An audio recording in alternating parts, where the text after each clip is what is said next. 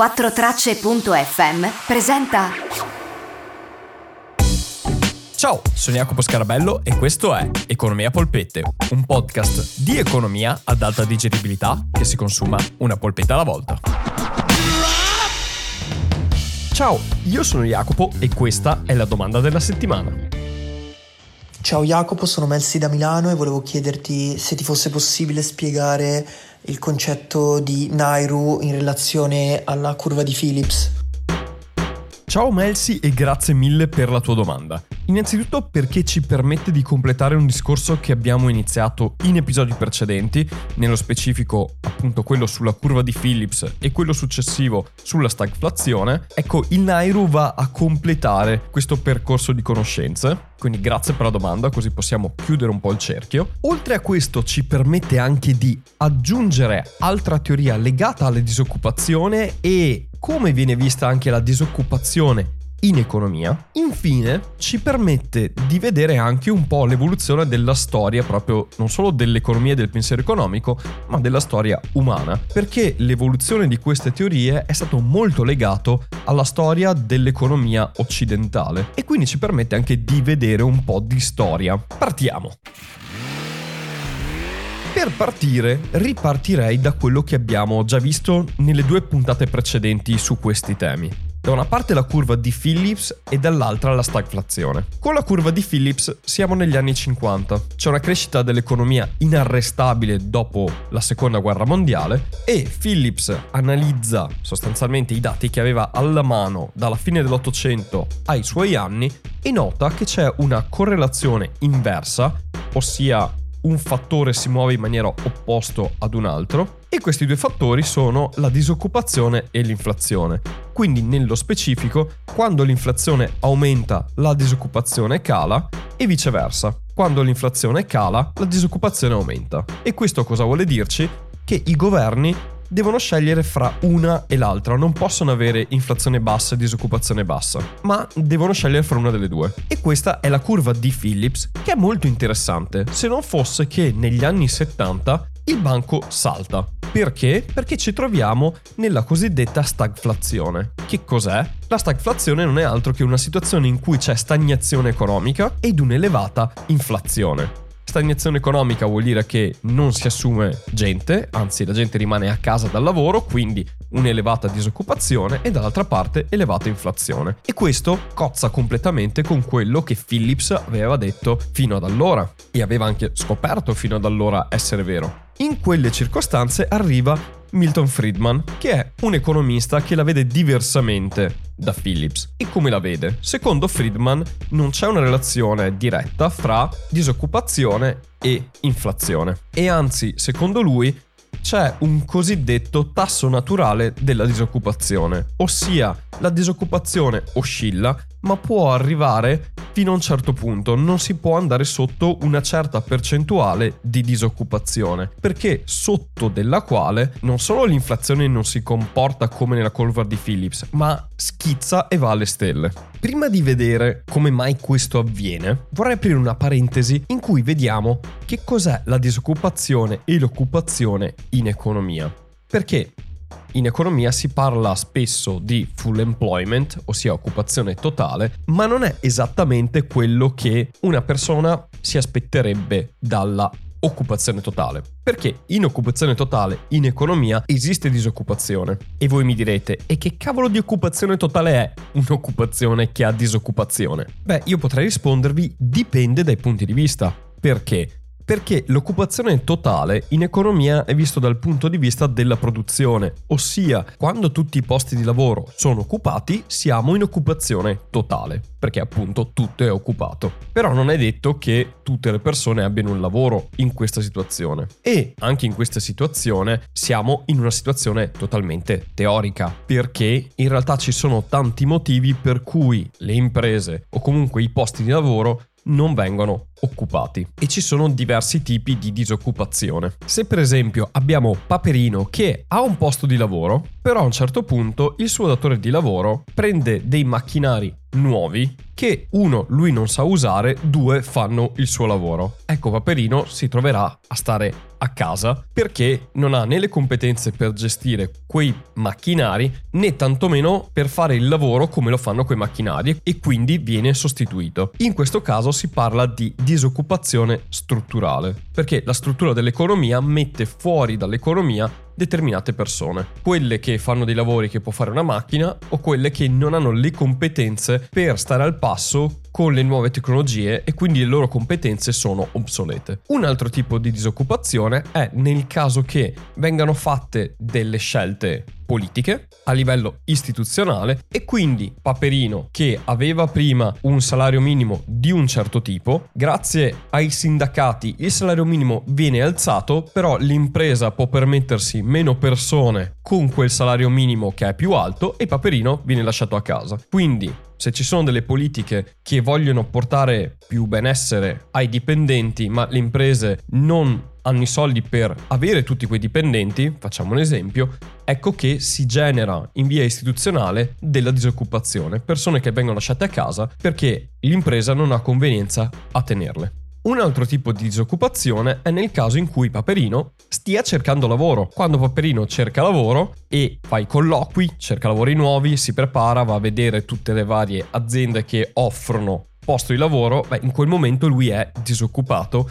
però sta cercando lavoro e magari a breve lo avrà, ma in quel momento lì lui è disoccupato e questa si chiama frictional unemployment, quindi disoccupazione frizionale, non so come tradurre in italiano, ma sostanzialmente è quella che avviene quando si passa da un lavoro a un altro oppure quando si rimane senza lavoro e si cerca per un nuovo lavoro. Ed è inevitabile, perché non esiste che si trova lavoro con uno schiocco di dita e non esiste che quando tu passi da un lavoro a un altro perché vieni lasciato a casa lo trovi l'istante dopo. Può succedere, però è difficile che succeda per tutti. E quindi anche questo è un altro tipo di disoccupazione inevitabile. Un'altra è la disoccupazione in cui Paperino si trova a lavorare in un'industria che nei periodi invernali produce tantissimo, mentre nei periodi estivi produce poco. Quindi d'inverno Paperino ha il lavoro perché tutti vengono chiamati a lavorare perché la produzione è bella intensa. D'estate che la produzione invece è meno intensa, beh Paperino che non è specializzato viene mandato a casa in attesa di lavorare poi di nuovo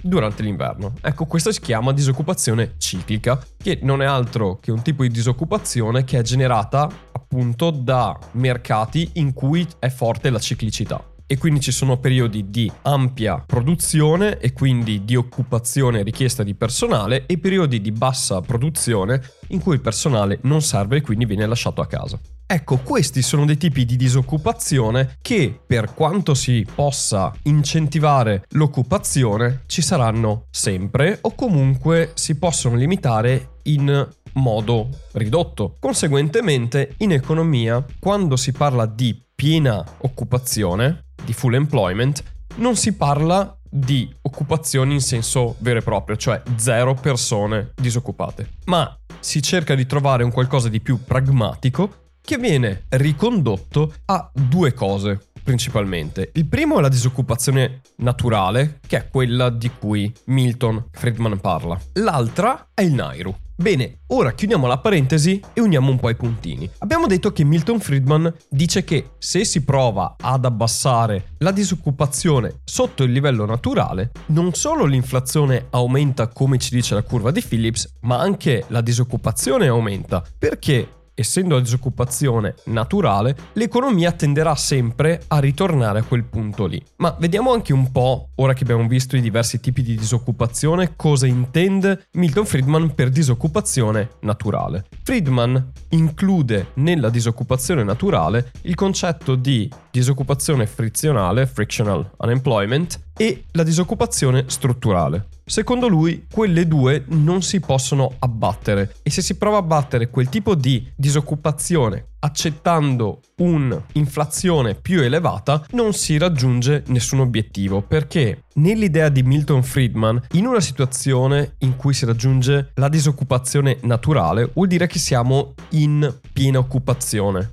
ossia le persone che non sono occupate non possono essere occupate oltre e anche se le imprese hanno bisogno di più persone, le persone che sono lasciate fuori per motivi strutturali o per motivi di frizione, queste non troveranno lavoro riducendo la disoccupazione. Ma chiamiamo Paperino in causa. Se Paperino non sa gestire dei macchinari e non ha le competenze per fare nessun tipo di lavoro, che è quello richiesto anche dalla crescita economica e da nuovi posti di lavoro, Paperino non può lavorare perché non ha le competenze per farlo. Dall'altra parte potrebbe in realtà Paperino avere le competenze e muoversi da un lavoro a un altro, però nel momento in cui lui è disoccupato e quindi è in disoccupazione di frizione, è semplicemente un momento temporaneo in transizione da un punto a un altro, quindi quella disoccupazione che è temporanea non si può ridurre, esiste per forza. Di conseguenza, dal punto di vista di Milton Friedman,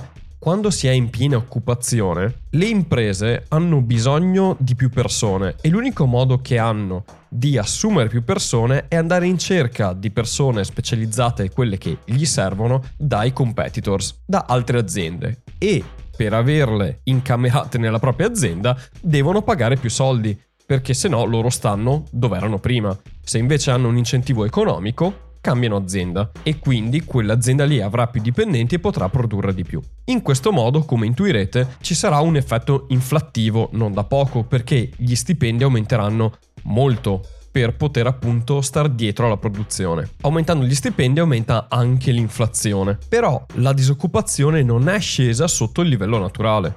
Quindi se si prova a far scendere la disoccupazione sotto il livello naturale con delle politiche espansive che quindi portano le imprese a crescere economicamente, l'effetto non è quello di ridurre la disoccupazione, ma è quello di aumentare ancora di più l'effetto inflazionistico di un'espansione economica. Quindi, secondo Milton Friedman, provare ad andare sotto il livello di disoccupazione naturale ha come effetto che la disoccupazione non cala, ma l'inflazione sale ancora di più. Nel tentativo di unire la curva di Phillips, che tutto sommato non è così sbagliata, e i concetti di Milton Friedman, Modigliani e Papademos nel 1975 tirano fuori il Nairu. Cosa significa Nairu? Nairu significa Non Accelerating Inflation Rate of Unemployment, quindi tasso di disoccupazione che non fa accelerare l'inflazione. Ossia, invece che cercare un tasso naturale della disoccupazione che somma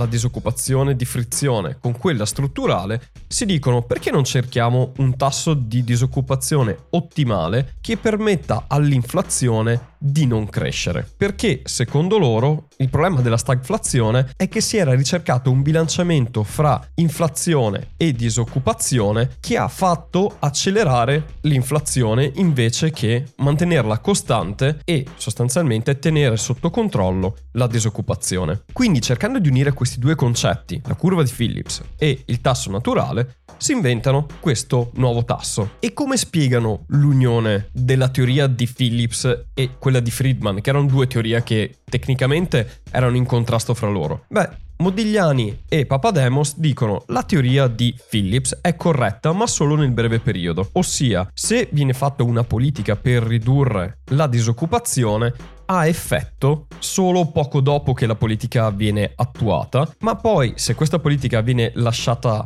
lì e non si fa niente per correggere l'inflazione, ecco che tutto il banco salta perché ci si allontana dal tasso naturale di disoccupazione. E quindi per effetto delle aspettative, ci si aspetta che l'inflazione aumenti e quindi, nonostante si sia provato nel breve periodo a ridurre la disoccupazione, con l'aspettativa che l'inflazione salga, nel lungo periodo l'inflazione aumenterà ancora di più perché da una parte ci si aspetta che aumenti e quindi i prezzi aumentano nell'aspettativa che aumenteranno e in più ci sono delle politiche che fanno aumentare i prezzi. Di conseguenza aumenteranno effettivamente di di più i prezzi di quanto atteso e per l'aumento dei prezzi bisognerà licenziare delle persone per riuscire a gestire i costi. In questo modo, se si va sotto a questo tasso naturale che loro chiamano Nairu, non si fa altro che accelerare l'inflazione. Invece se si sta nel tasso di disoccupazione che non accelera l'inflazione, appunto per definizione l'inflazione non accelera e quindi non sale più di quello che dovrebbe. Come avrete intuito è un concetto abbastanza impegnativo e di non facile spiegazione, che cerca di mettere assieme due teorie differenti e cerca di spiegare come le cose siano andate nella storia. Ora, vediamo anche questa cosa dal punto di vista un po' più critico, nel senso che bellissimo e grazie mille sia a Friedman che a Modigliani e Papademos per quello che hanno detto. Però il modo in cui loro cercano di spiegare la stagflazione e il fatto che la curva di Phillips non sia funzionata negli anni 70 non spiega la realtà degli eventi, perché negli anni 70, come abbiamo visto nella puntata sulla stagflazione, la crisi economica è arrivata da una scarsità di materie prime che ha fatto aumentare i prezzi e la disoccupazione è arrivata per quello, perché c'era una scarsità di materie prime che sostanzialmente portava a una produzione più bassa, di conseguenza c'era una produzione bassa e quindi una disoccupazione elevata e dei prezzi elevati perché le materie prime costavano di più e quindi facevano aumentare i prezzi. Questa situazione non viene spiegata né dal tasso naturale di disoccupazione di Milton Friedman, che comunque non è un concetto sbagliato di per sé, e tantomeno dal Nairu, perché in entrambi i casi si presume che ci sia una crescita economica o che si cerchi di abbassare una disoccupazione e questo tentativo di abbassare la disoccupazione porta a un aumento dell'inflazione e a un ritorno della disoccupazione a livelli naturali. Però se volevamo spiegare la stagflazione in questo modo non ci siamo riusciti perché non mi vai a spiegare come mai la disoccupazione era elevata e sopra i suoi livelli naturali e l'inflazione continuava a salire. Altro problema di queste due teorie e modi di vedere la disoccupazione è che non c'è nessuna formula per calcolare la disoccupazione naturale e tantomeno per calcolare il Nairu. C'è un'idea che la disoccupazione naturale, vedendo i dati storici, sia intorno a una certa percentuale e quella viene percepita e concepita come tasso naturale di disoccupazione. Però tutti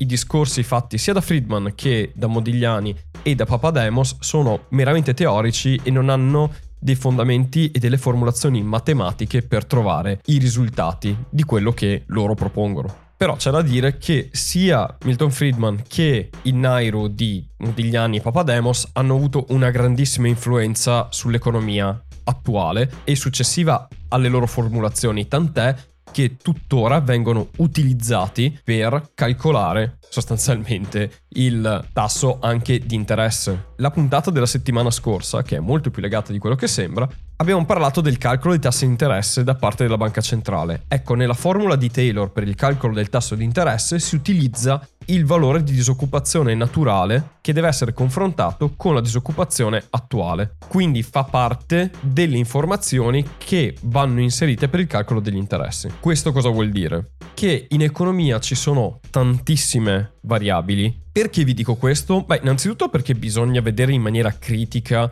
quello che si studia e quello che viene proposto anche dai teorici di qualsiasi scienza, soprattutto quelle sociali. Secondo, perché il fatto che non si applicassero magari nelle circostanze in cui loro cercavano di spiegare qualcosa non vuol dire che non funzionino fuori da quelle circostanze. Terzo, il fatto che non si verifichino sempre delle regole come quella della curva di Phillips non vuol dire che siano sbagliate a priori, ma le teorie molto spesso cercano di semplificare la complessità dell'economia e la complessità dell'agire umano e cercando di semplificare si perdono delle variabili per strada. La curva di Phillips si focalizza su due variabili, l'inflazione e la disoccupazione, ma ce ne sono tante altre che incidono su inflazione e disoccupazione e se quelle stanno stabili nel tempo allora si possono studiare disoccupazione e inflazione, ma se le altre variabili saltano per shock vari, allora la curva di Phillips non è più utilizzabile, ma non vuol dire che sia completamente sbagliato legare queste due cose. Bene, la puntata di oggi è venuta molto più lunga di quello che credevo, forse anche per il fatto che ho fatto un riassunto di puntate precedenti per ricollegarci a questa, però ci tenevo insomma a farvi questo contesto e a dirvi queste cose. Il Nairo di per sé non è che c'è tanto da dire se non il fatto che sia un tasso naturale, però il capirlo richiede non poche informazioni, soprattutto sul concetto di unemployment. Detto ciò, Melsi, questa è la mia risposta alla tua domanda e se anche voi come Melsi avete delle domande da farmi, inviatemele in vocale su Instagram al profilo di Economia a Polpette, non su altri profili, please, e io farò in modo di rispondere il prima possibile a quella domanda. Vi chiedo anche pazienza perché ne ricevo parecchie e quindi, diciamo, più domande ricevo, più vanno in là nel tempo. Oltre a quello, se siete interessati a temi di economia e vi piace leggere, Potete trovare anche in descrizione sia l'episodio che sulla pagina Instagram un link con dei libri che vi consiglio di leggere per entrare nel mondo dell'economia o approfondire. E se vi interessa anche qualcosa di più oltre al podcast, seguitemi sempre sul profilo di Instagram perché lì metto dei contenuti aggiuntivi e Trovate anche i link per altri social in cui io sono, tipo Twitch, dove faccio le live. Inizierò quando ritorno su a Londra, nella seconda metà di settembre, però ritorneremo a fare live e ritorneremo anche a farci due chiacchiere di economia. Bene, grazie mille per avermi ascoltato fino a qui e veramente per la pazienza, oggi la puntata più lunga di sempre. Io vi mando un grandissimo abbraccio, noi ci risentiamo settimana prossima con una nuova domanda e fino alla prossima, come sempre, un ciao da Jacopo.